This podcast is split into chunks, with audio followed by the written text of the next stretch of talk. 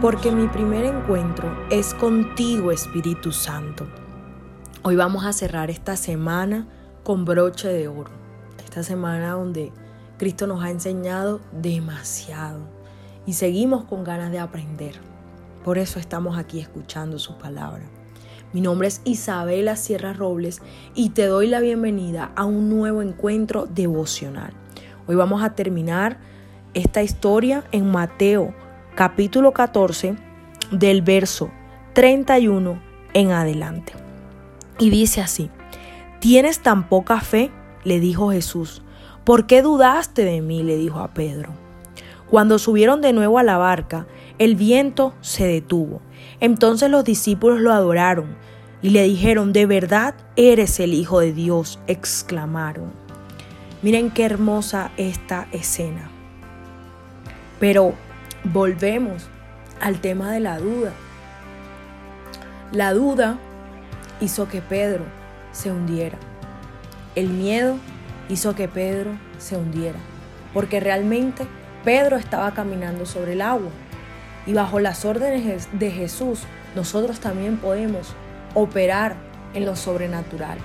Nosotros también podemos lograr imposibles, porque humanamente es imposible que nosotros podamos caminar sobre el agua. Pero si Jesús lo dice, lo podemos hacer.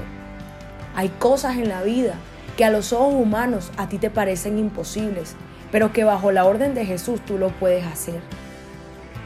Para algunos puede ser imposible sanarse, para otros puede ser imposible perdonar, para otros puede ser imposible emprender ese negocio que han soñado, para otros puede ser imposible encontrar el trabajo, el empleo de sus sueños, para otros puede ser imposible viajar al exterior, formarse en el exterior. Para otros puede ser imposible conformar una familia como tanto la han deseado. Pero hoy aprendemos que bajo las órdenes de Jesús podemos lograr imposibles. Pero el consejo que esta palabra nos deja o la enseñanza es que no debemos dudar. Si Cristo nos da una palabra, hay que caminar sobre ella, no mirando para otro lado, no mirando las dificultades, no mires la economía, no mires cómo está el dólar. Si Cristo te lo dijo, mira a Cristo. Mira a Cristo, que es el que te dará las herramientas, aun cuando la economía esté mal. Si confías en Él, Él te puede dar las herramientas para que lo logres.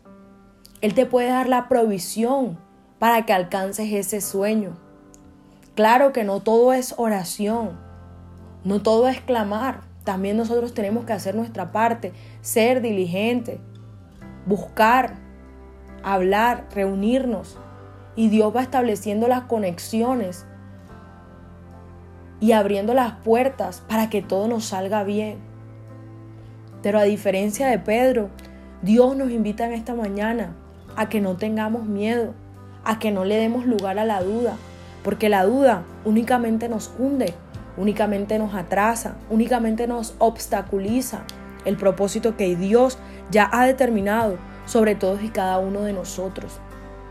Creamos en Él y eso nos permitirá aún caminar sobre las aguas. Cuando para el ser humano es imposible, para Dios es posible, porque la misma palabra lo dice. Para el que cree, todo es posible. Y con esa reflexión nos quedamos esta semana que puedas disfrutar este fin de semana en familia. Dios te bendiga.